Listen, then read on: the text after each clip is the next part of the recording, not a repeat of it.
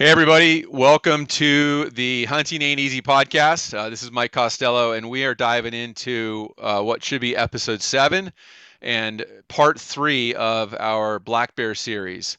Uh, the first two parts have been very well received. I'm pretty excited about the the feedback we've been getting. I've been getting uh, both on on Facebook where I've posted it and on Instagram. Um, a lot of new followers, and better than that, a lot of engagement. People are excited to learn about black bears in California, and um, not just the the habitat and hunting issues, but also some of the policy issues that we're touching on.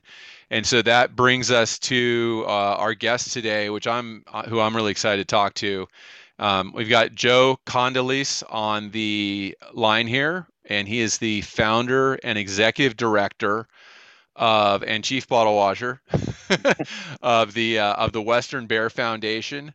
Um, not a California organization, but definitely embedded in the in the conservation and uh, and bear management, bear hunting space.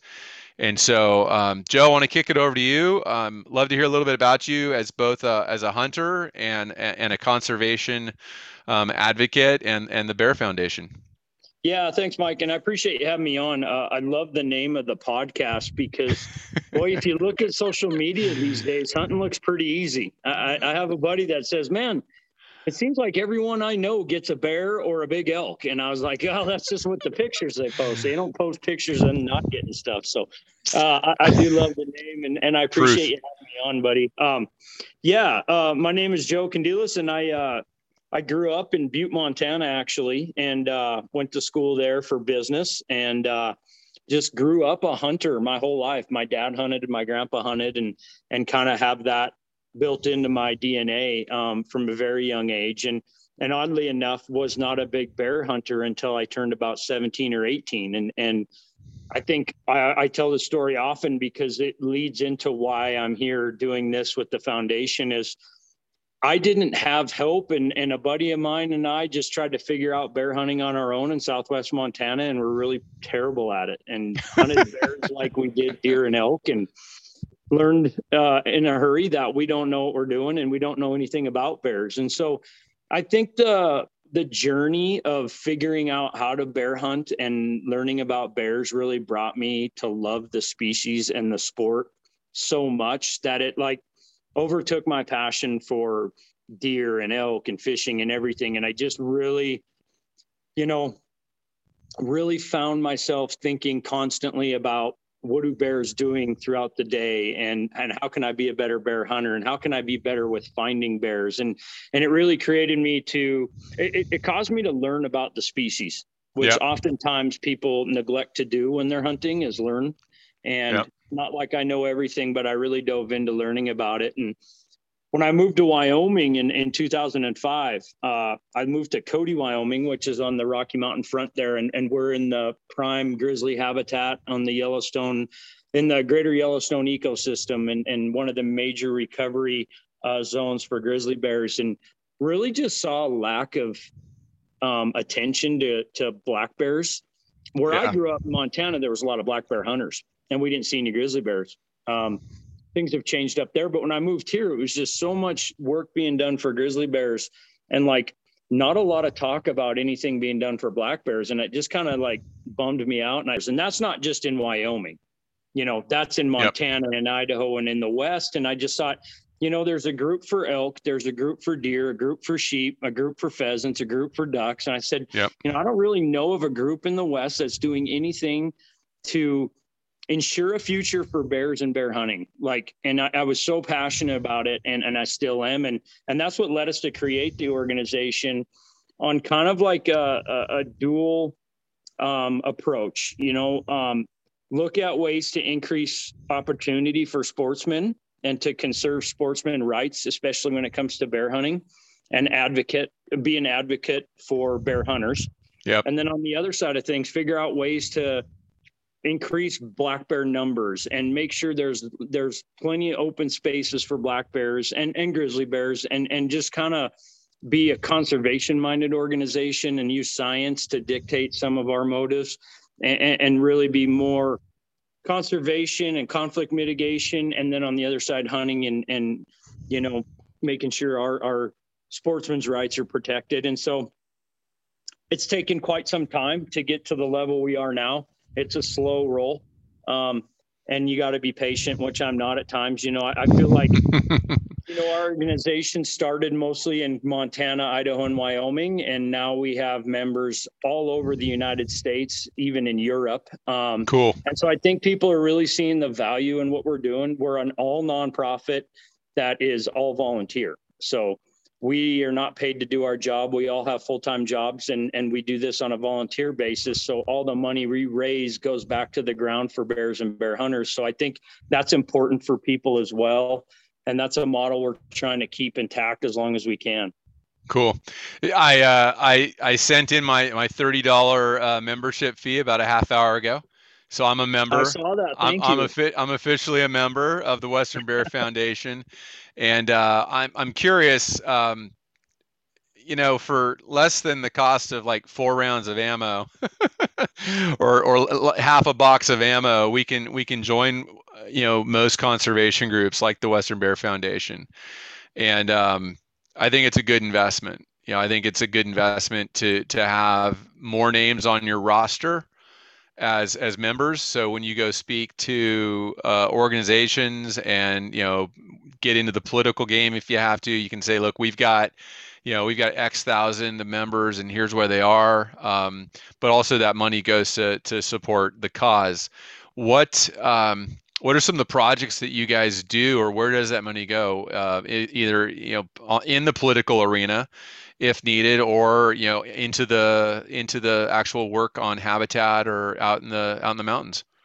Yeah, so a lot of like the membership dollars, you know, we the big reason membership's important to us, and you hit it on the head, is is we have we have uh, uh, we're building an army of bear hunters that are going to fight for the rights of bear hunters and when we can organize as bear hunters i think you've seen it with what happened in california we were able to organize as one group and one voice yep. and so that's why we love the members is that roster but money that we raise and and get typically goes onto the ground for projects that's either involved conflict mitigation which mm-hmm. is reducing black bear or grizzly bear conflict with humans or wildlife or you know domesticated animals or um, habitat or uh, uh, um, like species like learning about black bears or mm-hmm. improving populations or so for a few examples like right now in Wyoming is our biggest project that we've done, we've undertaken, and it's multiple years, and it's um, it's upwards of 50 grand we've spent on, on this project. But what we're doing is working with the Wyoming Game and Fish Department and the University of Wyoming, where we have a, a, professor and a grad student working on it, and then the department's doing all the trapping and collaring for us. But we we're collaring black bears in different mountain ranges mm-hmm. and leaving the collars on for two years, and okay. we're getting facial data from the collars and then what we're doing after the collars fall off, which we're just starting next week, is we're building out grid patterns with uh, with that data, and we're going to put hair snare and hair collection sites out so we can collect individual DNA uh, yep. evidence of bears. And so what that's going to do is give us a better population estimate in all these mountain ranges, more concrete data than we've had in this state of Wyoming which typically just uses harvest data to generate population estimates. So now what we're doing is we're on the ground doing these studies and research to try and find out how many black bears are really in some of these mountain ranges, which then relates back to the sportsman, right? So if we find out, hey, in Wyoming, we're a quota based, uh, mm-hmm. a female mortality quota. So we manage the bears in Wyoming pretty conservatively. Now, because we don't know how many there are. Right. If we come out after these studies are done, we're like, wow, there's way more bears than we thought. Well, that increases hunter opportunity. The quotas are going to go up. And so it increases hunter opportunity. It's better information to manage bears in a better way. And so that's that's like one of our big ones there. And then on conflict mitigation, you know, we're putting up electric fences in Montana. We're doing a ten thousand dollar bear spray giveaway in Idaho where we're oh, oh, wow. bear spray to um, licensed hunters and fishermen um, that live in uh, grizzly uh, recovery zones or grizzly use areas. So yeah. a lot of different projects that are all kind of across the board. But you know, if it's not conflict mitigation, it'll be in like habitat or you know with the individual species itself. That's great. The uh, my first guest on this bear series was uh, uh, Jonathan Fusaro. He's a he's a he's a bear biologist, and he was doing hair snare DNA uh, research over on the eastern side of the Sierra Nevada. I think where a lot of people in California just figure it's it's not really a, a, a dense bear habitat. Um, and not a lot of bear harvest goes on over there. But they found uh, just in the town of Mammoth, Mammoth, Mammoth Lakes, which is a relatively small town. There are over 40 different bears in that town, using the town as as their kind of their home base. And then um, a, a, wildlife area not too far away, but removed enough to be a different habitat. There's like 70 just in this one valley over a two-year period, and so that hair snare project is, I think, it's exactly what we all need. It's exactly what you guys need to really know, you know, what's that population base look like. Um, I have a question about like I've seen some things about grizzlies on your on your website, and yes, it. I've I've joked to people in California about like, hey, you know, people talk about wolves coming into the state, and then you get the people that want want grizzlies to come in. Like there's a hand, not hunters, but there's there's people that like furry animals that don't ever go into the wilderness that want grizzlies back in the state. And you know, I don't think we have the we don't have the prey prey species. We don't have the deer and elk needed to support grizzlies, let alone wolves.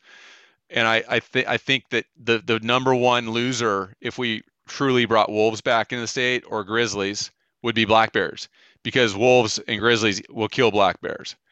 Um, do you guys is there a is there tension in the black bear conservation world um, because of grizzlies coming in and taking over their habitat? Yeah, I would say I would say there's um, tension is putting it lightly, but it's not so. I'm trying to be I'm trying yeah. to be diplomatic and not like yeah, not not uh, light the fire. I'll just build the build the kindling and you can light it. blaze. Um, there's a lot of tension within sportsman ranks, right? That that are you know dyed in the wool hunters and and bear hunters and deer and elk hunters that are seeing the way that the grizzly bears managed and it, how poorly um, it is affecting our game herds and just our opportunity and and you know taking over habitat and space from black bears. I think yeah. it's more of a sportsman thing. What if you look at the Wyoming Game and Fish Department? They've managed the species so well, and that was their task by the U.S. Fish and Wildlife Service, and they've done a great job and they re- re- recovered it. And I think yep. where we're missing the link there is like now, if Wyoming could manage the grizzly bear, we would manage it for health of both species, right. black and grizz.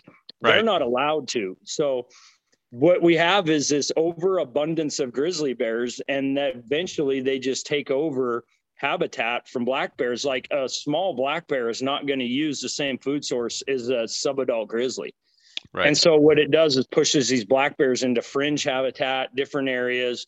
And so it's a it's a huge thing out west here. And and the more grizzly bears we get the more we're seeing black bears be pushed to different areas. And and you know i find when i'm hunting black bears and this is totally different than what i grew up learning about black bear hunting was you know wherever i traditionally think a black bear is going to be i'm learning not to look hmm. because that's usually going to hold a grizzly bear Okay. So what I'm finding is like to find black bears, I got to look in fringe habitat, you know, where you typically would not look for one, whether it's rocky terrain or or not as green and lush vegetation or higher elevation, because they just I think they're learning like, hey, I can't be in that same drainage or that same meadow as right. Uh, there's a grizzly in there. And so if California were to do it, there's a couple different problems you guys would have. There's too many people. Right. I mean, we have problems in Wyoming with them, and we're the least populated state. Yeah. Um, yeah, there's not a, there's the not attractive land. There's not attractive no. land in California that's big enough to host to house a population of grizzlies without incredible human conflict. Yeah, and there's just not the resources the state's ready to allocate to that. It's going to cost millions of dollars. It's cost the state of Wyoming like millions of dollars of their yeah. own money, and every state in the West is like that. And then you also look at your game herds, right? So you introduce an apex predator like a wolf or a grizzly, and you guys have I don't know, but I I've, read enough and to know that your deer herds are pretty healthy, and and you've got some elk herds there. Um, you know, it's going to hurt that. Uh, and it's going to really affect your black bear population is such a secret to most of the people in the United States. Like yeah. California is a hidden gem in the West for black bear hunting. Yeah. And and the state, I just I always laugh, and we always say we're going to ship them to California because a bunch of Californians wanted grizzly bears. We're like, bring a trailer, no, we'll no, like three up, three know? people, three people in California, and they all live in the North Bay area. So no, don't ship us your grizzlies.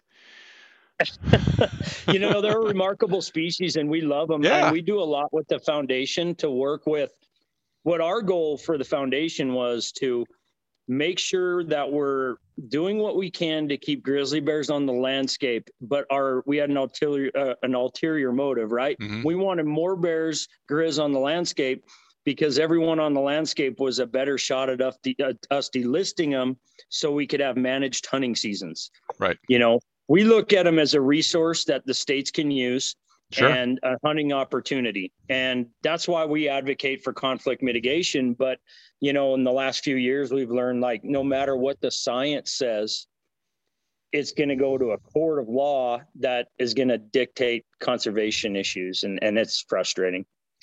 Yeah. So the delisting, uh, you know, the, the argument for it, is it relatively new? I mean, I'm sure there was I'm sure it was people wanted to delist them immediately, but in terms of like it really coming to a head where uh, the body of science points to this the you know the grizzly have population is healthy. There's plenty of them. There's more than we actually say there are, and it's it's okay to delist them. Where are we in that timeline? Do you think?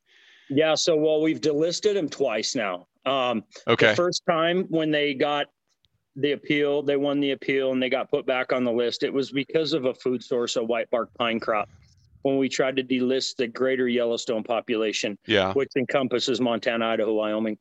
Um, okay, so they go back on the list. They go back out and do a bunch of management stuff and research, and they say, well, they're not that dependent on white bark pine.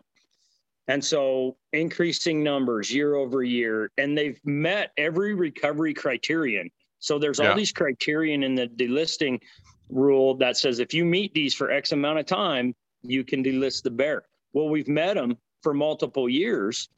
And so, by all means and intents and purposes, this is done. It's like delisted should be by the rule. Yep. And then what ended up happening was we had to have management plans in each state because if they get delisted, you got to have a management plan. Well, management plans in Montana, Idaho, and Wyoming included hunting, especially, well, Montana didn't sure. jump on right away. Well, the hunting became such a big um, elephant in the room that no one was focusing on the science. They were all focusing on the hunting after the delisting. Right. And so basically, up into September of that year, when we were supposed to have a legal hunting season, they got, we were going to go forth and then they filed an injunction. Judge Christensen did in Missoula. Uh, he, he accepted, he accepted, or he filed a stoppage or an injunction to stop yeah. the hunt. Yeah. Hunt stopped. He ruled against city listing. It goes to appeals court. And right now it's just kind of in, I mean, I think they lost the appeal. Like, to be honest with you, like so many people are losing interest just because we're just not, like, we don't see the end game being right. positive for, you know, sportsmen yeah. and people that live in this area. And, and a lot of the reasoning behind it was like paperwork reasoning or, uh, they wanted linkage zones built in so the Yellowstone ecosystem bears could match up with the Northern Continental Divide bears, and then they could jump over to the Selkirk Range. And they had to have proof of DNA intermixing. And it's like, you know, the bears are already moving back and forth. Right. They haven't documented it, but there's bears as far down as, as you know, the Butte and Bozeman area coming from up north, and there's bears from Yellowstone moving north up towards that. So, you know, it's like, but it's just kind of what we think is like they had to rewrite a bunch of stuff and then they're going to have to do another proposal to the list. And it's like, what's the point? They're going to yeah. file it in court and appeal it. And these, these anti-hunting and anti-delist groups are so strong and they can file it in the court they want. Right. So they usually pick a court that's very um, favorable to them. Right. Wow.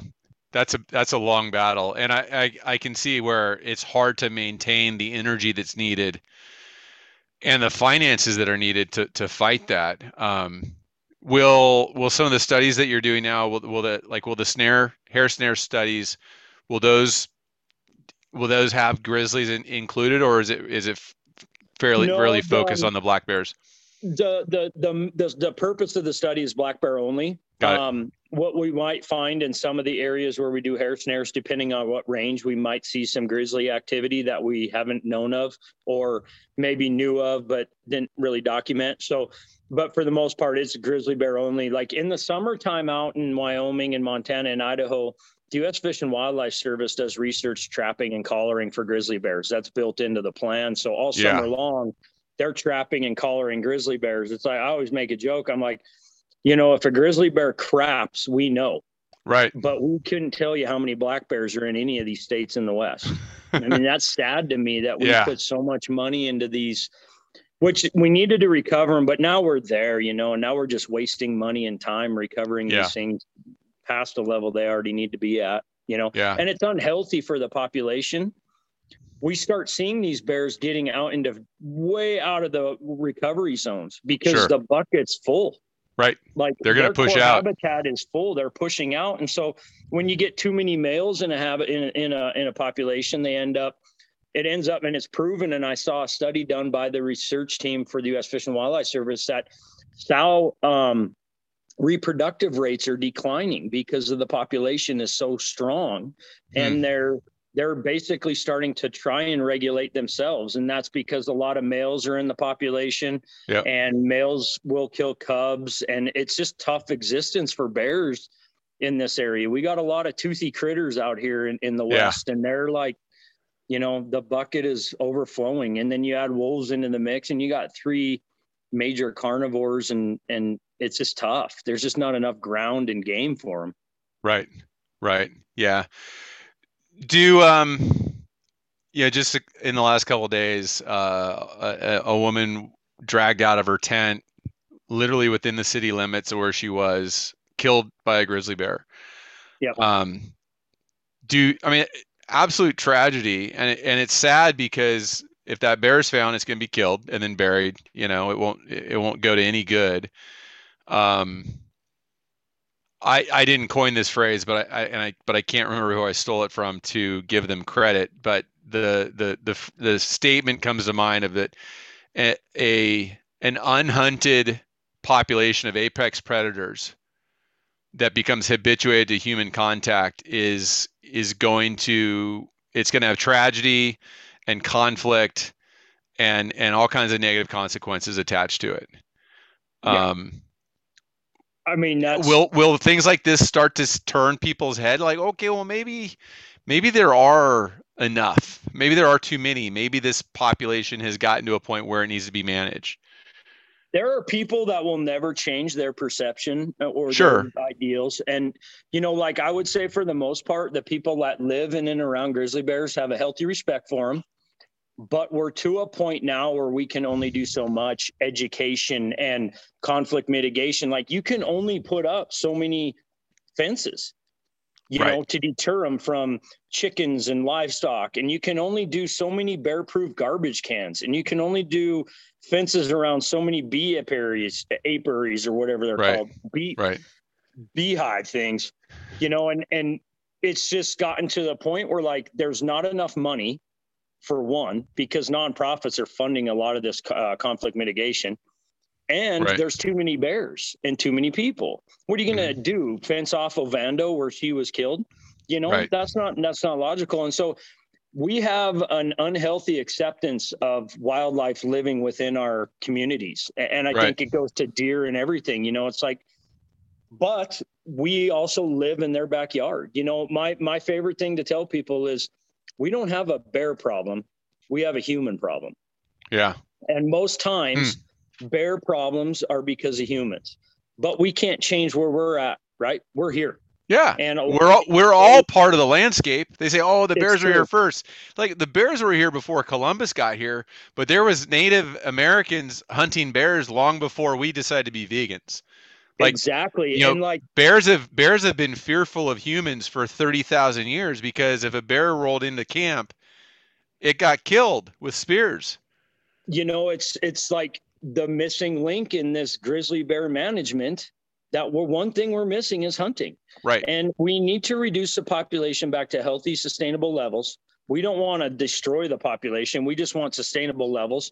Right. But you know, until we do that, there's not enough conflict mitigation that can be done, and it, reaches a certain point where you're just throwing money on the ground, and you're not you're not affecting change. And and we're there. Right. I think we're on that peak right now where people are so tired of hearing the same things. You know, out here, how to reduce conflict, and we educate to death, but people just don't read signs anymore. You know, and it just Right. goes away, and it's like until you know, uh, unfortunately, this poor woman got mauled and killed in her tent. And there's a lot of people that'll just be like, well, you know, that's part of the deal, I guess, you know, and I, I don't feel that way. I'm Which like, is such bullshit. Yeah, I'm sorry. It's just like like no. It- It's like it- it's crazy. I'm like, well, we, uh, human life is less valuable than a bear's. Yeah, that's And that's what it feels like a lot of times. that that's where and, and that's like the first time you know in in human existence has has that has it tipped that far you know i- i- as in like the last 10 years where people where that many people literally shrug their shoulders like eh what about the bears? It's like no i mean humans have been here. We are part of the landscape. And um there's you know if if they're hunted they will be feel if you get to where they're fearful of humans um, they'll be less inclined to habituate and become part of our our you know that on that urban fringe at least And I've seen Uh, it firsthand. And there's been a big argument when the hunting season was going to happen. Well, just because you shoot a food bears ain't going to make them afraid of humans, but it's learned behavior. It's Yep. going to take years and it's a generational thing. So Yep. the bears have been learning for generations that we are not to be feared. They don't have to be afraid of us. So it's going to take years and hunting will have an effect over time. I've been to Alaska several times and hunted, and I've hunted grizzly bears up there, and I've hunted other species where I've seen grizzly bears. They do not want to be around human beings. They just Right. flat out don't like being around people. They'll run. If they wind you, they're out of there, you know? And so Yep. coming from here, going to there, it's such a different situation, but they have a hunted population of grizzly bears. it's And like you're so- safer you're safer amongst alaskan brown bears Yeah, know, you or- can go or- down. it- It's just crazy. I mean, we have such a. It's so messed up. It, it really is. This country's gotten so bizarre in its thinking, and and you know there are people that are doing their best and have put their whole careers on the you know out there to recover a grizzly bear, and they've done a great job. And now what we do to repay them is just keep them delisted. right Yeah, it's just silly. so how do you um how do you how do you bridge the the the gap or the or the two ideas of because I say it too. I love bears. I mean, bears are fascinating to me. I think uh, to see one is an absolutely uh, it's a special moment. Um, to get them on my cameras, my my trail cameras is it, I love it. They're awesome. The little the, the younger bears are goofy. You know, they mess with your cameras. They're impressive animals, but I also hunt them. And you know, I I I I, t- I was able to harvest one last year. Um, great meat, super clean. Um, you know, red meat, great great source of protein. And so I see it both ways. Um, how, but I've heard other people say, "I love bears. I want to I want to go kill one." How do you bridge that for people that that think loving a bear is is looking at a picture on a screen or in, on print, but never actually venturing into their habitat and participating in in something like hunting? Yeah, I think we use the word love in the wrong word in the wrong terms when we speak of hunting.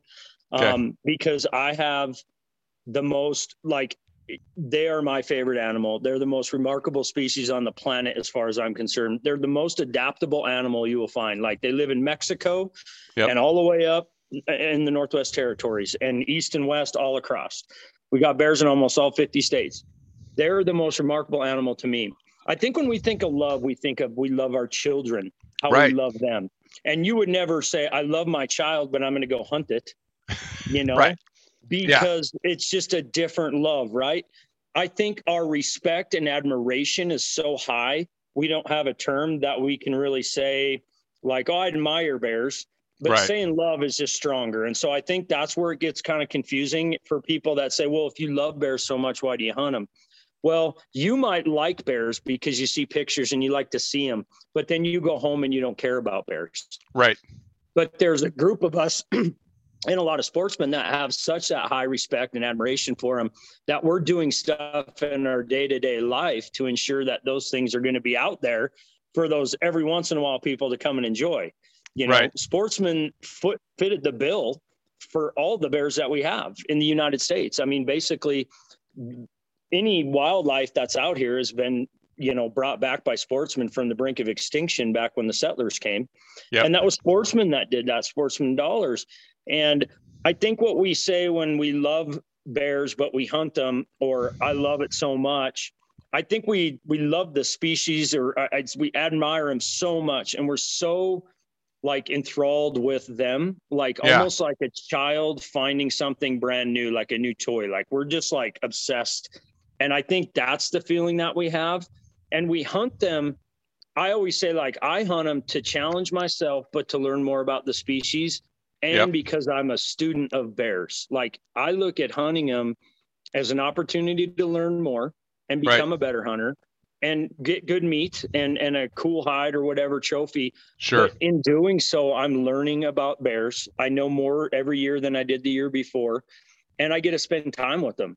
And that's my true passion is like being Yeah. around them and being in their environment and being surrounded by the nature that they live in and trying to understand their day-to-day routines. And so I, I kind of I think love is a, a weird term for Sure. talking about like I love an animal because humans are just so ingrained to think love is like you would never do something to harm something you love.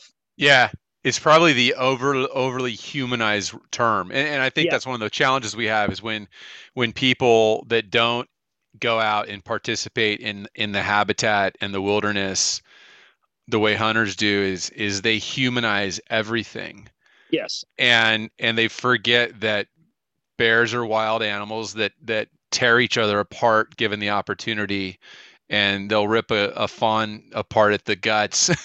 You know Yeah. i mean they're, they're not humans um, but we we as as humans we have we have both the the privilege and also the obligation of of protecting them. We, we have the privilege of being able to hunt them um, for all that they provide but we also have the obligation to to protect them like you guys are. You're focused on on preserving you know and prolonging and protecting the, the existence of black bears as well as the opportunity to hunt them um, Yeah, and it's um it's an interesting thing, and I hear it with a lot of people, and it's not just bears. Like, oh, I'm, I love elk. Well, Sure. people say, why do you hunt them? Why do you kill them if you love them? They're majestic, whatever. It's like, well, you- always, I always kind of want to interject. It's like your love is different than the sportsman's love for that species. You know, like Right. he doesn't know that elk. Like I don't know the bear I might kill next year right so I can't love something I don't know. I love the species and I I admire it so much that like I'm occupied mentally by them con- constantly, you know. And so it's different. But like you said,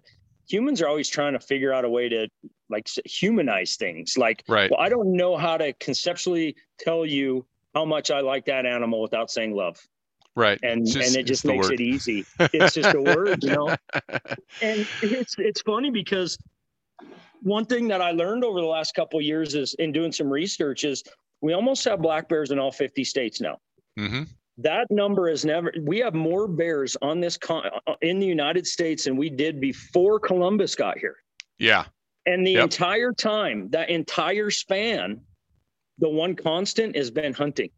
right And so you cannot tell me that hunting is detrimental to a species when we Yep. have a species that's at record numbers, all while being hunted. So as hunters, we also have to say, I love or admire the species so much that I want to ensure a healthy future for it. And part of that is hunting. And, can, Yep. you know, we have to reduce numbers to healthy levels. And we have to take adult boars out of populations so young can thrive and we can get new bears and new genetics into those those spaces. And so hunting is part of conser- uh, conserving a species. And we Yeah. learned that with bears as a prime example. You know, When when do you see when do you see uh, what are the effects of too many black bears within an area, and then and then when does that happen? Like w- what what are symptoms of too many black bears be, being in an area and and you know how does that how's that observed yeah so like the biggest thing that we look at is conflict is Okay. what's going on outside of seasons or what's happening during that time frame when there should be a season but the state's colorado and they don't have one in the spring or they're Mhm. you guys and don't have one in the spring right so I look at cities like Durango and Vail and all those populations. If you actually do some research and you look at what conflict is like in those areas, it's staggering how many Yeah. human bear conflicts they have. And it's not bears attacking people. When I talk No. about conflict, it's bears in garbage, bears in your town, bears ripping stuff down. And when you look at that, that's a prime example of like, there are so many bears that they're having to move into towns right to exist. And Right. they're willing to put up with people that typically black bears are more afraid of people than any animal. sure They're willing to accept that and move into a town to exist because it's hard existing in other areas because there's so many bears. And even Right. in heavily hunted units, and we see it even out here in Wyoming and Montana and Idaho, we have we have pretty robust seasons and we still have a lot of conflict in the summertime and the fall and the spring and like just certain areas where I hunt I know the wardens and they're trapping call they're trapping and moving black bears all summer long you know and so it's like we're always going to have that. And part of it's the people infringing upon them and them coming down. But to me there's so many bears in a lot of areas that the natural way for them to go is closer to humans because they're filling out. And so I look at that as like you know what I look at in Colorado is like probably an overpopulation of black bears right and and, and California maybe I don't know. Um, I have to do more research on your state, but um, when I see a ne- no spring seasons, you see that Yeah. kind of boom. Yeah, so we've had um, in the last month or so, we've had a bear in uh, Davis, California, which is in the Central Valley, almost equal distance between the Bay Area and Sacramento. So it's like the heart of valley agricultural land. Um, this is the it was the third time in two years that a bear has been in Davis, and uh, I think it probably came down from the Lake Berryessa area, um, which is a little bit northwest of it a little bit like 20 miles northwest or more. And so that is not your typical bear habitat. And then there's also a bear recently in either either Oakley or Oakdale, another valley town, where you just wouldn't expect to see black bears. And to me, you know, as a as a student, you know, early in in my education here, to me that suggests that they're getting pushed um, by the population of wherever they came from. Like they're moving, they're expanding their habitat to seek out, you know, food, shelter, uh, mates, etc. Yeah, they're looking for new home ranges because the ones they came from are occupied. Mhm. The food might be scarce because there's a drought season or something. Mhm. So there's multiple factors. But you know, when you see it year over year, on a dry year or a wet year, there's conflict. When you Yep. see it consistently year over year, which I mean, I've seen videos of bears in LA. I'm Yep. just like, what?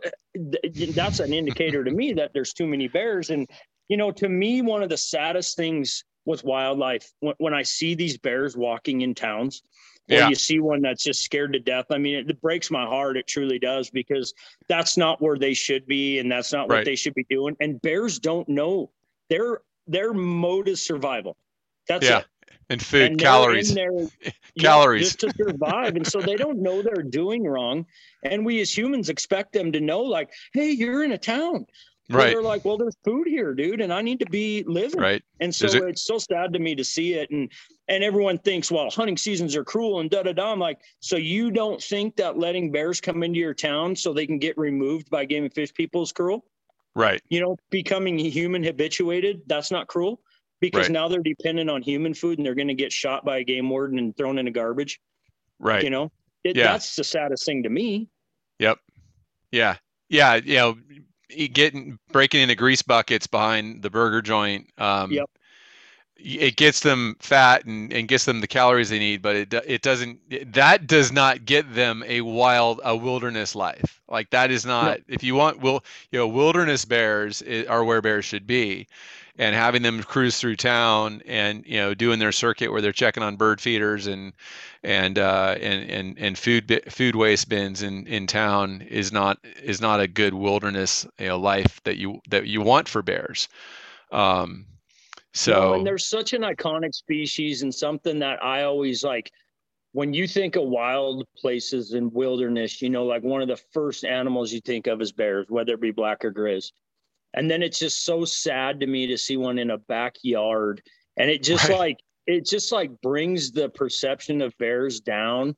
And then what also does is degrade public perception, right? right? So people start thinking bears are a nuisance rather than this iconic species that we've had on this continent forever to being like, well, they're like a pig, you know, they're like wild pigs that are just right. everywhere and they're crazy. And then then what you get is the species that no one loves and no one will advocate for because they just see them as a nuisance. And that's what's happening with the grizzly bears out here. And in some areas in Idaho and some other areas out west, that same thing's happening with black bears because populations are so high. We're seeing these things become a nuisance and be be deemed like a nuisance that don't have that iconic status. Yeah, as bears should. You mentioned spring hunts. Um, California doesn't have a spring hunt. Uh, I I think um, well heck, Remy Warren, uh, we all love. Uh, you know, he he gets into California for some hunting each year, I think, and he called out uh, in the last two months or so on his podcast that if California had a spring hunt, we would be the the, the best bear hunting state in in in the U.S. I'm not it, convinced you guys aren't with the fall hunt, but um, well, Alaska's my, pretty good. Alaska's yeah, pretty good because of my um, love for color phase bears that you guys just have so many of. So I'm like partial, but um, we got all the cinnamons in the world. yeah, that, that's my that's right up my alley, buddy. Um, you know, the spring seasons are such an important season out west to harvest and, and control populations because the bears are more concentrated on food. Okay. Resources that are limited, right? So in the spring was so much. Now this will be an interesting correlation to California, just because you guys have bears in every threshold. You know, like mm-hmm. you said, from ten thousand down to fifteen hundred. But in the mm-hmm. West, typically we have high levels of snow, and when bears come out, they have to find food and that food's concentrated for a while right? Right. so they're like on food sources green grass clover big leafy flowers. So we have an ability to focus on that before the rut. When bears are so geared in on food that you can almost like walk up to one and tap it on the ass it's yeah. so keyed in on food. And so what that does is it allows us in the west like you know montana idaho and wyoming to kind of focus our efforts on certain um, resources and harvest bears before the rut. Now, so is the, spring happens, is the spring harvest uh, higher success percentage than than say fall? Is it is it more is it yeah, is it, it easier to target specific harvest harvest objectives? And the other thing that leads to that point is there are actually bear hunters that go out in the spring keying on bears because there's nothing else to hunt.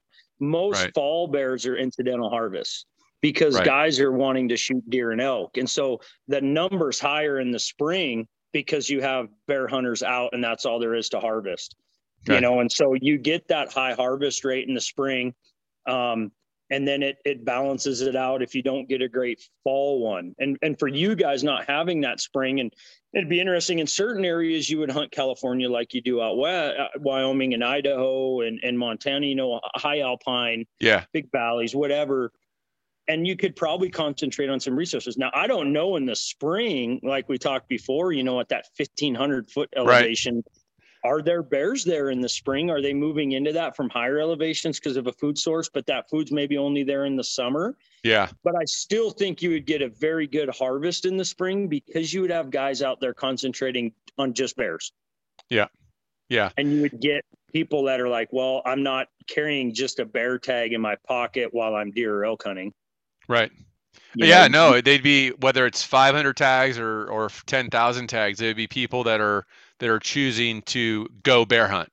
Like yep. that's that's it. Now you might have a few people that are out turkey hunting with a bear tag. yeah, yeah. It's, a, it's such a big state with such a diverse like climate ecosystem, and you know when you think of the north versus the south, and then you get the Sierras, and then you get like yep. we talked like all them oak, you know, and it's just like I guess each person that hunted each area would figure that out. When yeah. you look at Montana, Idaho, and Wyoming, it's like the bears live in the same places, more or less. You know, right. they're going to live at some elevation. They're not going to be out on the flatlands. You know, and there are, but that's not where you're going to focus your efforts. You Got guys it. have them so just everywhere. Yeah. So it would be interesting. It'd be really cool to if they allowed it for a couple years just to kind of see what that harvest is like. And maybe guys have a tough time finding them in the spring. Maybe they're not in the areas they're at in the fall right. because of that food source and where do you go in the spring to look for them so it but i don't think like i imagine you guys have bears that don't have to den for very long. Yeah i think there's a lot of areas in california where they where they'll den. Basically they'll, they'll just burrow out a, a, a hole in the dirt behind a tree or or under some rocks and and they'll just sleep for a few weeks at a time or or less than that and they'll get up and move around. Um, just you know maybe maybe late you know mid December to to mid February you know 2 months maybe where they're they're kind of crashed out. But um yeah this so I one of the things that I want to I, I, I want to push forward or figure out how to push forward and this may be like a, a, a three-year project or a, a 10-year project who knows is is getting to where we have a spring hunt and two tags per person.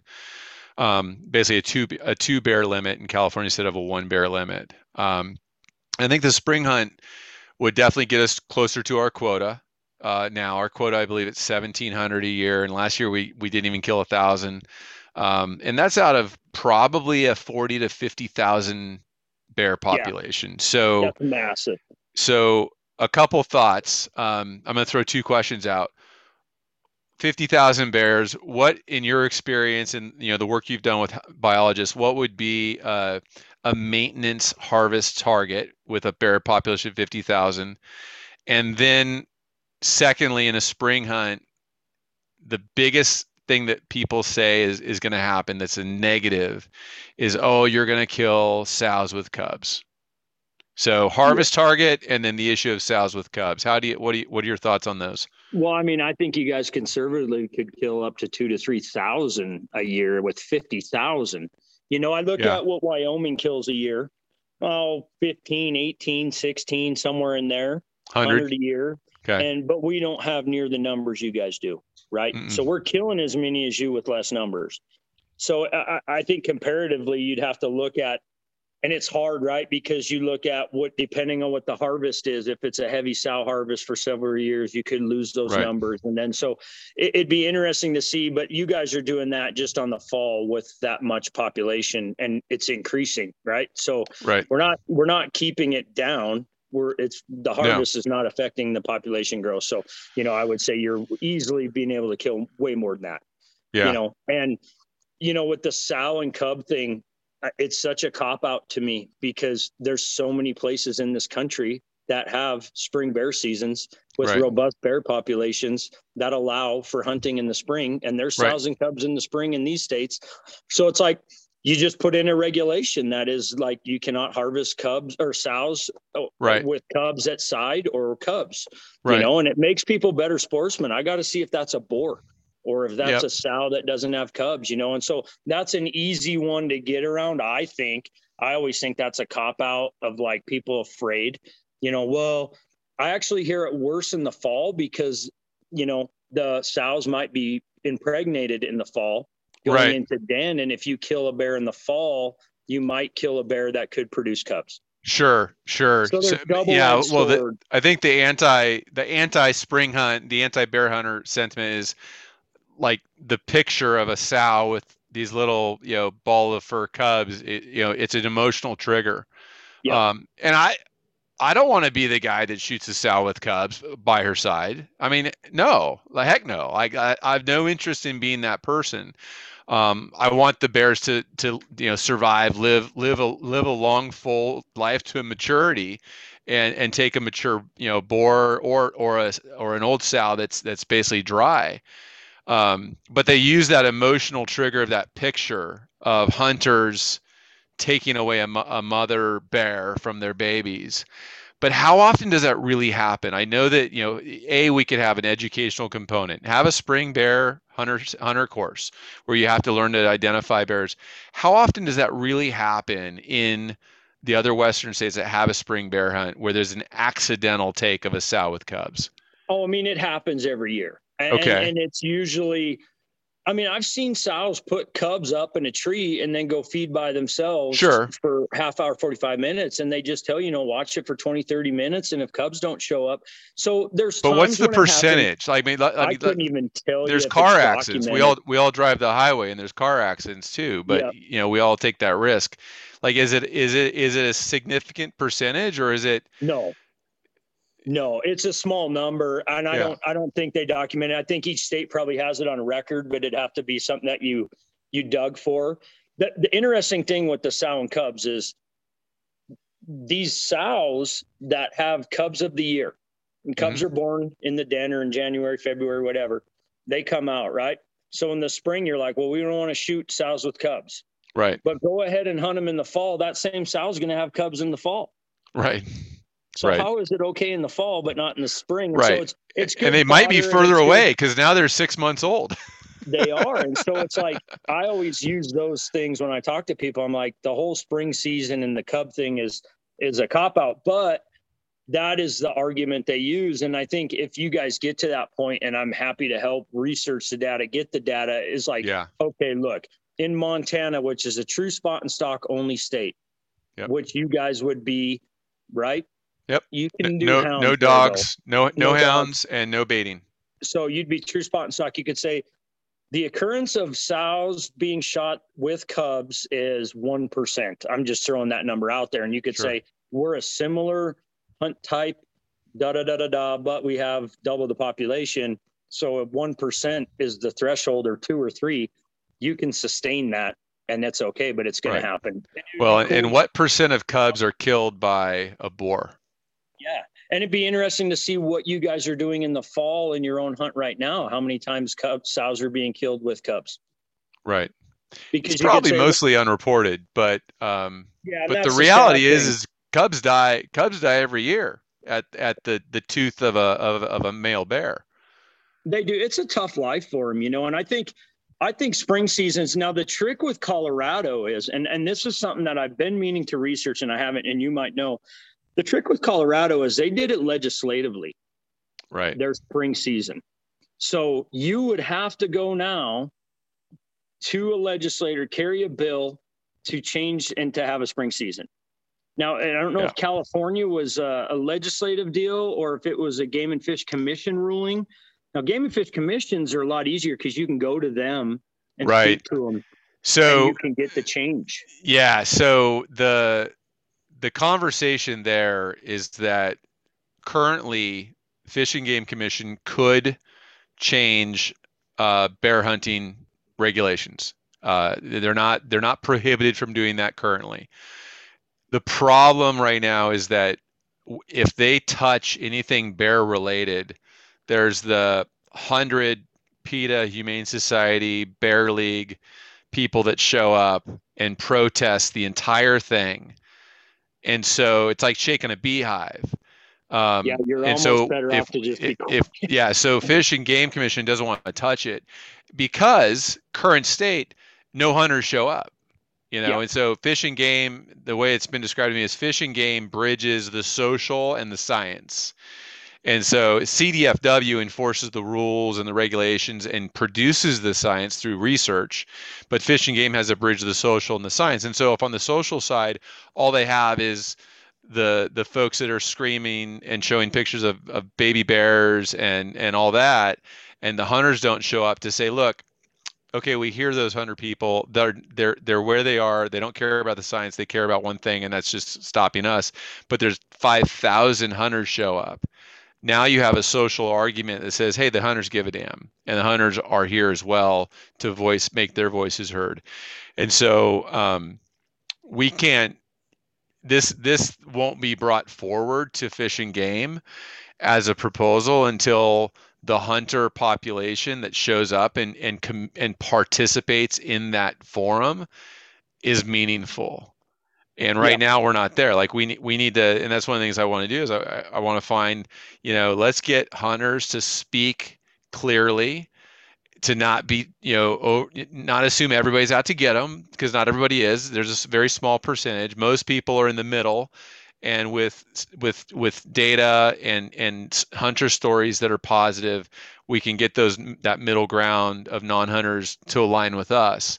But we can't go to Fish and Game until we've got a good a good base of our own community speaking clearly, like we did when the bear hunting ban came out in February. Um, that was like that was a that was like an event. We need to take that energy and make it so that whenever something goes forward, that voice is clear and it's there. I think you're you you've hit the nail on the head. Um, the the sportsman community is typically very bad at showing up unless something is being taken from them. Right which is sad. And we see it in Wyoming, Idaho, Montana, bear meetings and 10 people show up. It's right. like, you know, they want other people to do for them. And yep. that's the frustrating thing is then you got guys like us that are trying to hold the, the weight for everything and we just yeah. can't do it.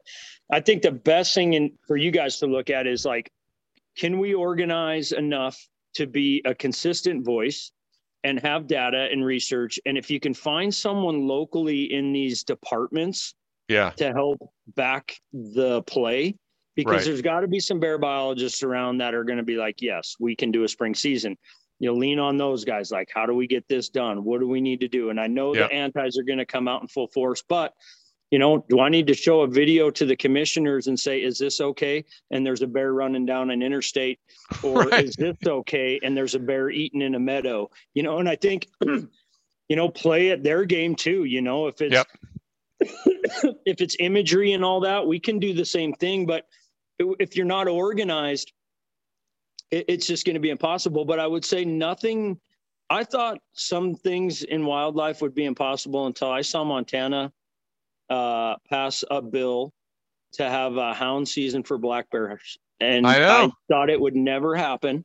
And they got it done. And I'm like, you know what? If they can get that done, you know, there's no saying we can't do a spring season in, in California or maybe one day in Colorado, you know, and so right. I think where we're at now as sportsmen is in a better place than we were five years ago. And a lot of yeah. it has to do with podcasts and social media and internet. Sure.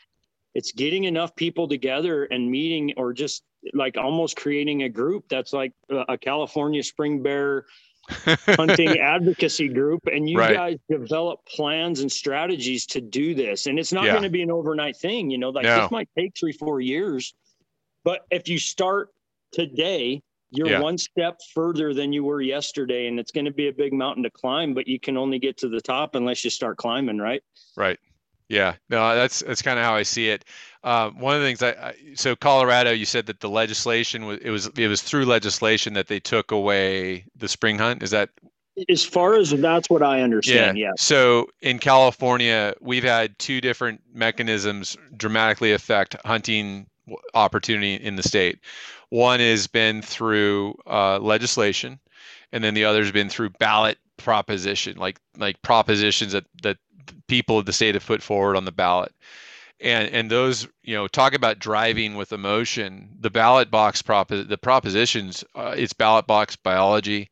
It's not even done at the legislature. And so when those go in the, into effect um, fish and game can't do anything. Like they they're they're stuck. And so one of the things i like to see is is i would i want to see hunt wildlife habitat wildlife management decisions be entrusted to Fish and Game only. I agree. Like, like that is be. that is where it happens, and it probably has to be a, a constitutional amendment at, at the state it level to yeah. push that and say, look, anti-hunters, you you trust the science, we will trust the science too. We will trust this game commission. We'll trust CDFW, and we'll we'll have mechanisms to fund whatever science needs to be done and we'll trust them to do it and the thing is is with the fish and game commission if they make a mistake like if they do something and the effects are not what were the outcome is not what was expected five years later that outcome can be measured and that outcome that that decision can be reversed by the Exactly. by the commission five years later, as opposed to being you know 30 years in or 20 years into a uh, a mountain lion hunting ban, Oh, and and you've got mountain lions in people's backyards all over the state, and you know your deer population's one third of what it was 30 years ago, and all these other effects. And so I think mountain lions should be out there. I think bears should be out there and I don't really care if wolves are out there. Like if, if wolves are out there and they are held back from depredation on domestic livestock and they can be hunted and managed, it's a fine. great opportunity Like for the- the- All the apex predators can have their place. I'll stop at grizzlies in the state because I don't think that would work. You're not ready for that one yet. We're not ready for that. but you know, I, I think, you know, push this to where and, and so I would say this isn't so we can get mountain lion hunting back. This isn't so we can get a spring bear hunt. This is so that decisions are made through science at, at, a, at, a, at a level where the decisions can be undone if the science changes or the knowledge changes. And um, and then you know the, the arbiter of all this becomes fish and game as opposed to being ballot boxes and and legislation. Well, that's the way it should be. Wildlife should be managed by those that we pay a salary to manage. You know, Right. each state has biologists that their sole purpose is to study and understand and know what that species is. And so we entrust them with that part. But when it comes to decision making, there's states that don't entrust them for that. And so we have to get to that everywhere. Uh, Wildlife should be managed by wildlife managers, not by Yep. people that don't know anything about wildlife other than that they want it. And Yeah. so what we see is, you know, it, it's happening everywhere. Um, we see game and fish commissions getting pressured, and and the nice thing about some of these states is they have strong commissions that manage, and they're fluid. You know, Yep. our bear regulations in Wyoming are every three years, so we don't want to make changes to bear hunting regulations every year because the dynamics of one season could be very different than another. And so if you make a change based on one harvest year and then you go into the next one and that harvest year was an anomaly. So three years Yeah. balances, right? So they make a plan. I mean, there's a plan. Yeah. and, and the then- commissions can do that. Like they're so fluid that if there's something bad that happens, say you had a spring season, you guys killed 20,000 bears, they could be like, whoa, done. You know, Right. we got to shut her down. Yep. And but you can't do that with the ballot prop. And when this bill, when this whole thing in February happened, the first thing I thought of was like, yeah, we won that, but when's the ballot proposition coming out? Right. You know, to and go that's against what it. scares me to go against it. To turn it Yeah. over. to turn it Right. over. Right. And and you're in a state that is going to be like the popular vote is going to be don't hunt bears, and it's a bunch of people that know nothing about it Right. that are going to vote like and that's what happened in colorado you know there's a lot of people that hunt in colorado but they've got some big cities that don't understand it and they just vote however Sure. they want and Oh, it's yeah. emotional not science based and it's just ridiculous Yeah, no, absolutely. Yeah, so the the the idea of returning uh, things to science is, um, you know, some people, oh, you want to mount, hunt mountain lions? I'm like, eh, no, I, I don't, I don't know what the science would say. You know, I don't know what uh, I, can't predict what the science would say. The science may say you can't hunt mountain lions, or it may say that we can take ten a year. Um, I don't know, and those tags would be very expensive, and they'd raise a lot of money for to pay for more biologists.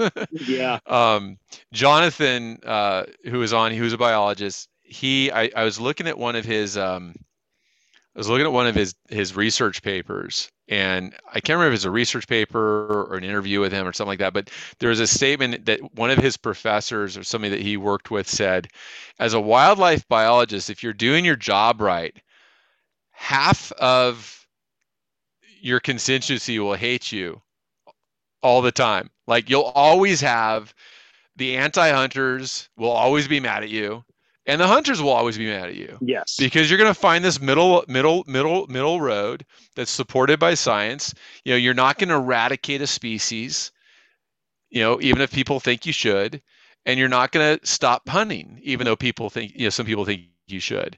And so and that's the beauty of it is that, you know, the, the true science-based biology, wildlife decisions based on that um, you know they'll they'll balance they'll balance it and it'll be focused on on a long view too that is measurable over time and um you know, I think back when uh, there was a time where California had like a million deer. You know, I think you know in like the 1950s, and now we have maybe 350,000 deer in the state.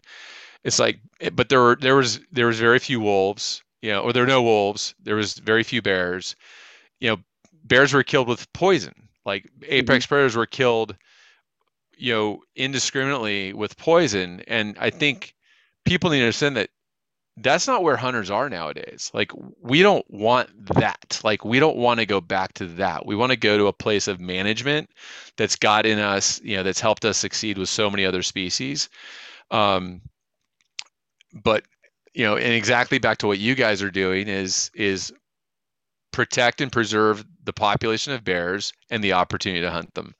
Yep and it's interesting like back in the day those days you know in, in like montana i think in wyoming you just got a bear license with your elk tag you know right. no one cared about them and and we've gotten to the point now where every hunter that i know is not out hunting something to eradicate it they right. want to see the opportunity so they will never hunters are the species best advocate Yep. So we are black bear's best advocate, mule deer, elk, whatever. We're the best advocate because we want a sustainable resource forever and we yep. want more opportunity. And so we are the true mechanism that will keep things from being extinct or put on the endangered species list. We are hunters we will ensure that happens because we're selfish and we want the privilege right. to hunt these things. Right. You know, and so it was always funny with the grizzly bear. I said, these people think we want to eradicate them. Mm-mm. We want a sustainable. I want a chance for my daughter to hunt a grizzly bear in Wyoming yeah. or Montana or Idaho. I'm like, and what we have to create with the grizzly bear is hunter advocates. Right. Because the public perception of grizzly bears is so poor now yeah. that the best thing for them is a hunting season where we have hunters that are like, yes, I'm pro grizzly bear now. I can hunt them. I'm going to do whatever it takes to make sure grizzly bears are sustained on this landscape for perpetuity so I can hunt them. Could you imagine what a grizzly tag draw would raise in funding for Montana or Wyoming or Idaho? Well, when Wyoming did it, it was a gob of money. Yeah. I mean, I would um, imagine that in terms of just if it was a draw system, um, yeah you if 500 tags, you'd have 50,000 people putting in for it. It was so much money, and and it could be a lot of money, and it was super regulated. Like we weren't even oh, going to kill that many bears, and it's like, yeah, dude, we're killing double that just for killing nuisance bears.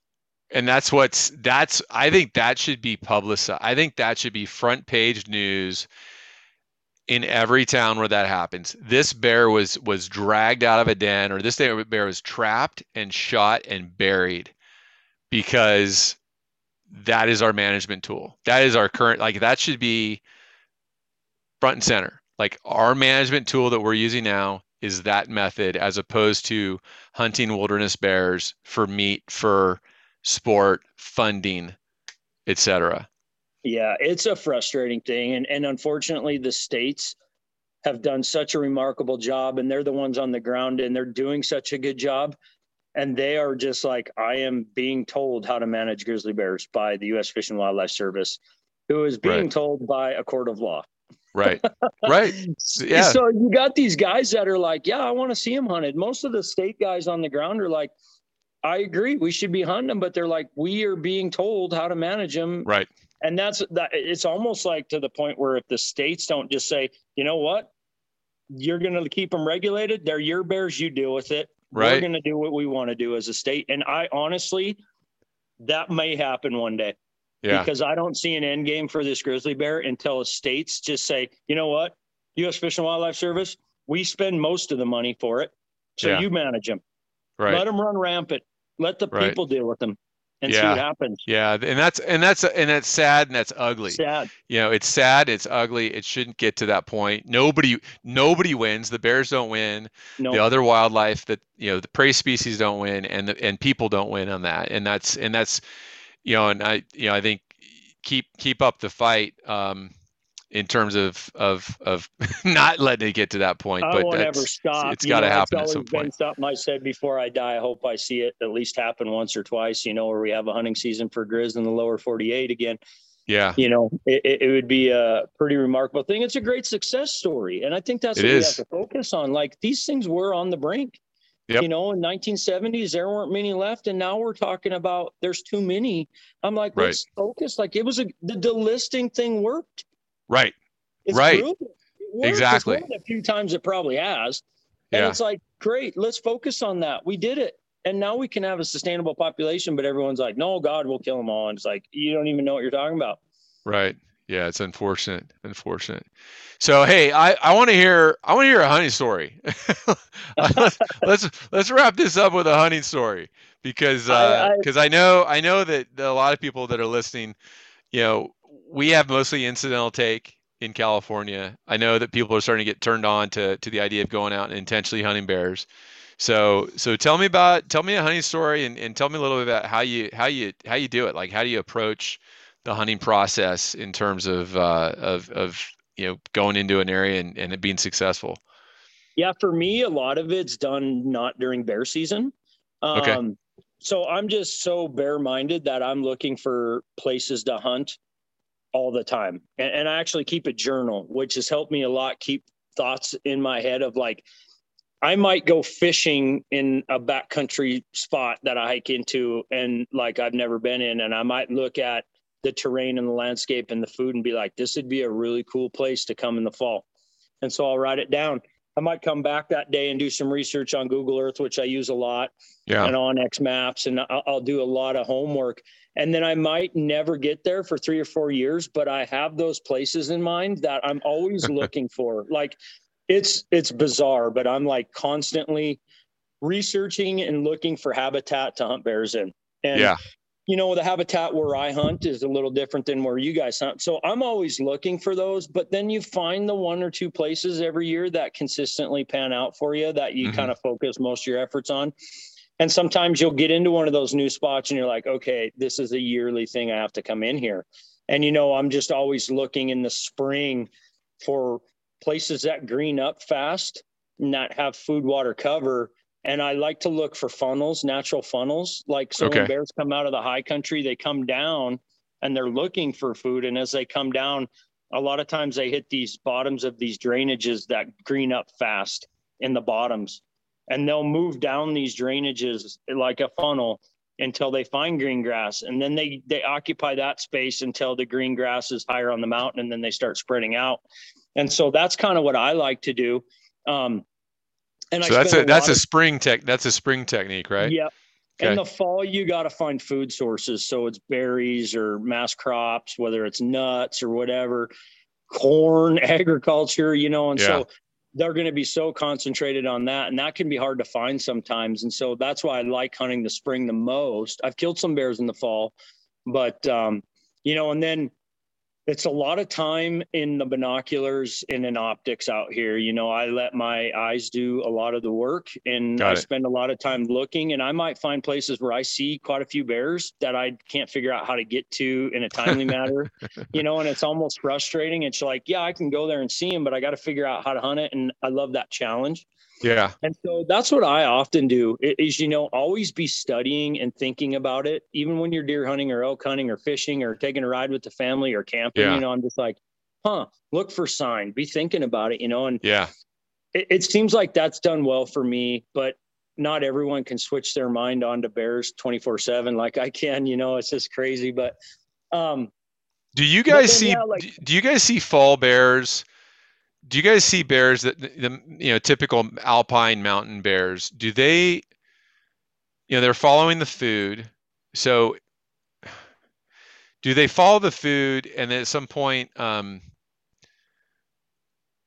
you know say they're hibernating, hibernating up in this up up in the snow area they're hibernating say you know for california up in the seven eight thousand foot range do they dive down lower in elevation in the fall I mean, what's the what's the what's the food following pattern? You know, they're for... so opportunistic. So like, typically they can't den in a lot. They won't den in certain places just because it's not conducive, and they'll okay. reuse it. Uh, it. I don't know if it's ever been studied, but I've seen dens and I've been in bear dens, and I'm like, this isn't a den that's only been used once.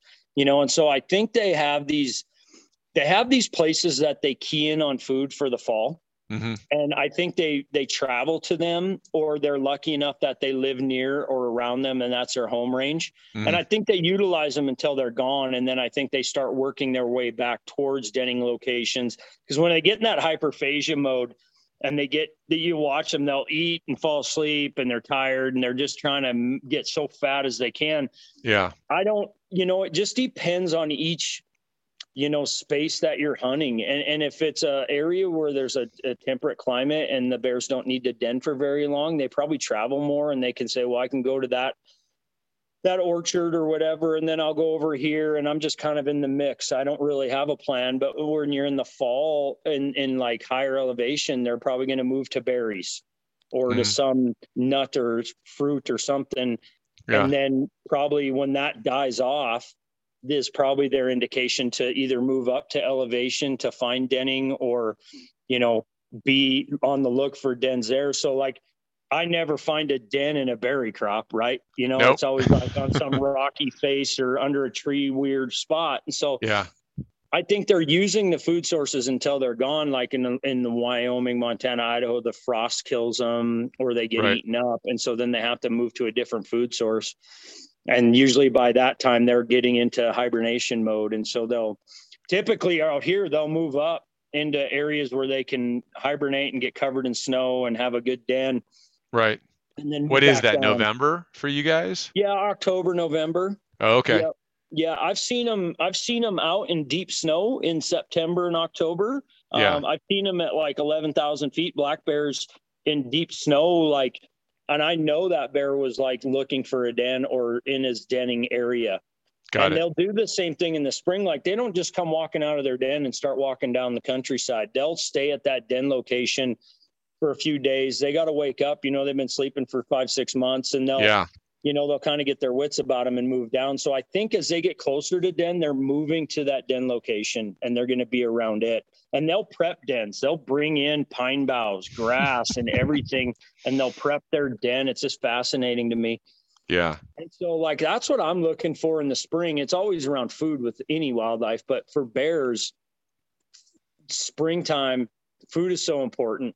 In the fall, the most important thing is just trying to locate that food source you know right. because there's so much and and i've actually not been overly successful in the fall because i just i haven't been out and just targeted fall bears as much and i know where there's berry patches and stuff but that might not mean there's a bear there you know got it well you'll have to come to california I got a and big get a fall dark bear chocolate with my name on it in that state. I'm telling you, I've we've got we've got a lot of chocolate and big, cinnamon. Big chocolates, and he sends me pictures of trail cameras all the time. Like, dude, you are killing me. I need to get there because yeah. that's my last color phase, and it's like my dream color phase is like that Hershey's chocolate with the tan muzzle.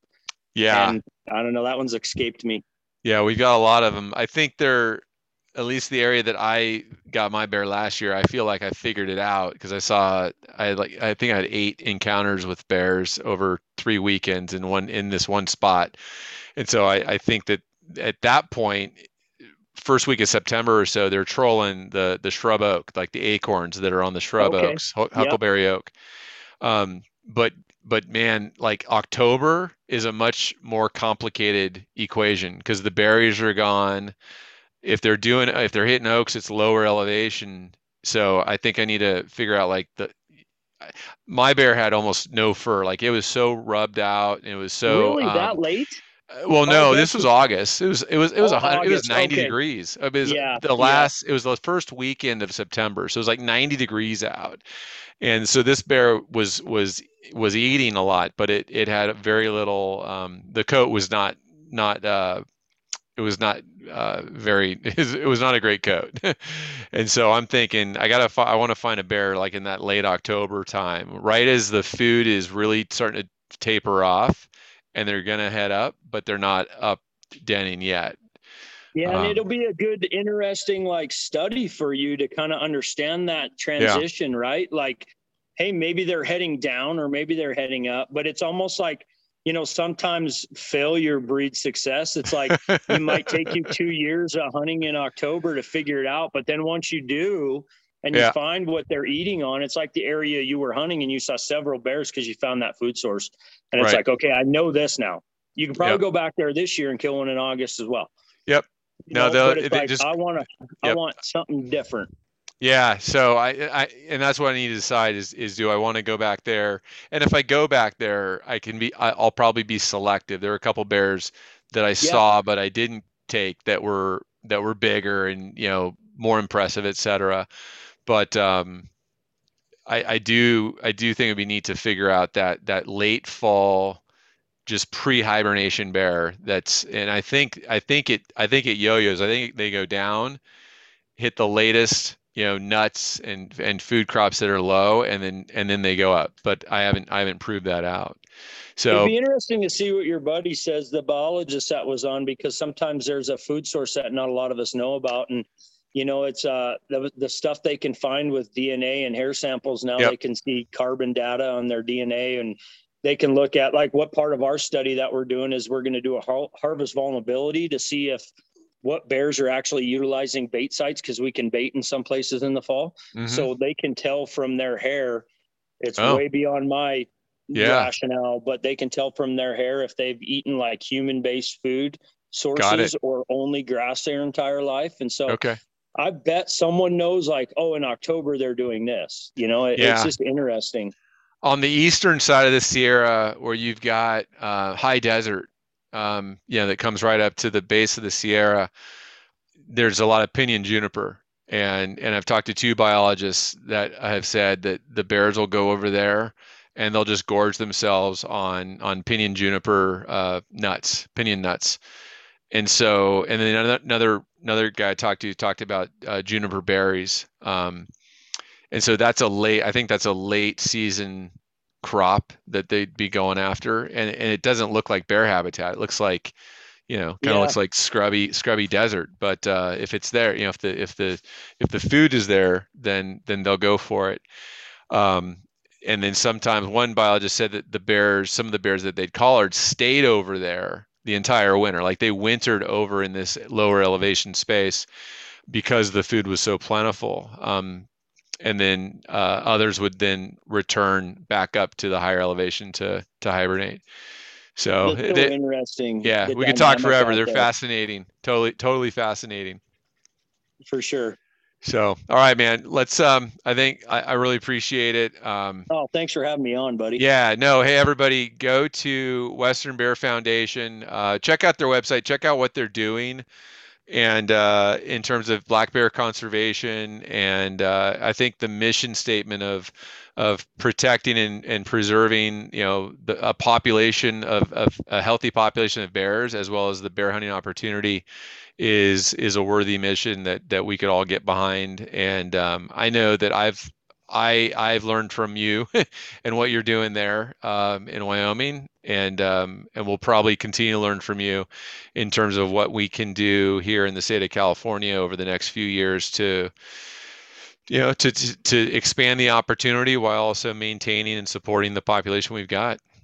Yeah, and, and and just so everyone knows, listening, we're developing a chapter program. So hopefully soon there'll be a California chapter of the Western Bear cool. Foundation that can kind of unite bear hunters and yeah you know we're we're fully in on the fight with you guys like even though um you know we do a lot of work and we we changed our name so we have a broader scope now so we want to yep. work in california new mexico arizona some of those outlier areas that have a lot of issues and a lot of opportunity and so that's what we're going to do but i think getting the chapters developed will give us uh, a kind of a, a footprint in each state yeah absolutely the bears are here that's right. the Bears are here.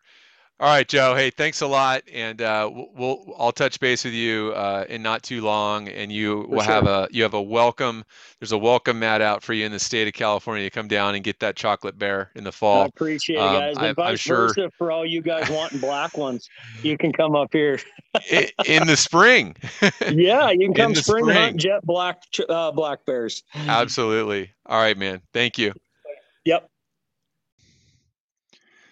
All right, that was a great conversation with Joe from Western Bear Foundation. Uh, they've been doing this work for about 14, 15 years now.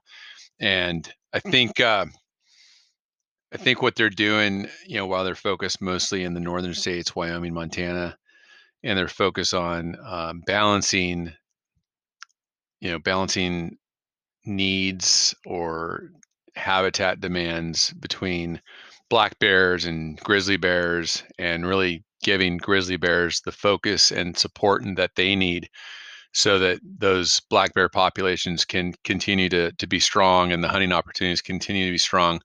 While they're doing that up there um, we in california have a lot to learn and the opportunity to collaborate with western bear foundation. So i encourage you to uh, drop uh, drop 30 bucks on western bear foundation get on their membership list and become a supporter of, of what they're doing and become a follower of, of what, what they're doing and, and look forward to, as Joe said, some California, uh, maybe a California chapter of the foundation here uh, in the next year or two. Um, I want to give a shout out to uh, one of my favorite podcasters and, and creators of, of hunting content. That's Brian Call. Um, during this podcast, I mentioned the quote or the idea that an unhunted population of predators that becomes habituated to humans is is is dangerous and you know is a guarantee for conflict. And i recall he was recent talk, recently talking about some grizzly bears um, that they'd encountered in the backcountry on some of their bear hunts and he threw that that phrase or that concept out there. And i think it is absolutely true and I think it's a reality check that we need to to have and and discuss with um, you know the non non hunting population that's out there that it's it's not fair to people or the wildlife and these predators to enable them to become habituated with human contact and not be fearful of humans. And in many ways, I think it's actually a very much an unnatural state to allow apex predators to become comfortable around humans because up until just you know modern history up until the last maybe few decades humans hunted and killed predators uh, sometimes incidentally sometimes for protection of their their people and always for use of the meat and the fur and the hide and the the claws and and all that. So uh, a natural state for these predators and humans interacting is that we would hunt them and they would be fearful of us and they would want to avoid us. And when we let that down and that um, that balance goes away, we end up with potentially very dangerous situations for humans, as we are seeing more and more often uh, with a number of the apex predators on the landscape. And we also see an unhealthy situation for the wildlife themselves. Um, you know, hundreds of bears, mountain lions, I should actually say thousands when you include all the different wildlife, but thousands of, of bears, uh, mountain lions, coyotes, etc., wolves are killed under the premise of depredation permits as opposed to hunting. And so even in states where you can't quote hunt these animals, they're being killed by wildlife officers when there's conflict. And that benefits nobody and it doesn't benefit the wildlife. Um, doesn't benefit humans, and so it's it's not a good place to be. So, anyways, um, we've got a lot to learn. We've got a lot to put together in terms of of a message that that the hunting community can carry with strength uh, that's balanced with science. And um, I look forward to to learning more in in in the upcoming uh, episodes of this this bear series. Um, so that's about it for now on this podcast. Another shout out to the A Zone Hunters in California. Archery season kicks off this Saturday. It's going to be hot. Carry plenty of water. Keep cool and be successful. Get that uh, buck broken down and on ice as soon as you can so you can enjoy that venison over the coming months and year And uh, most of all, have a great time out there in the field. Hunting ain't easy in California. Thanks, folks.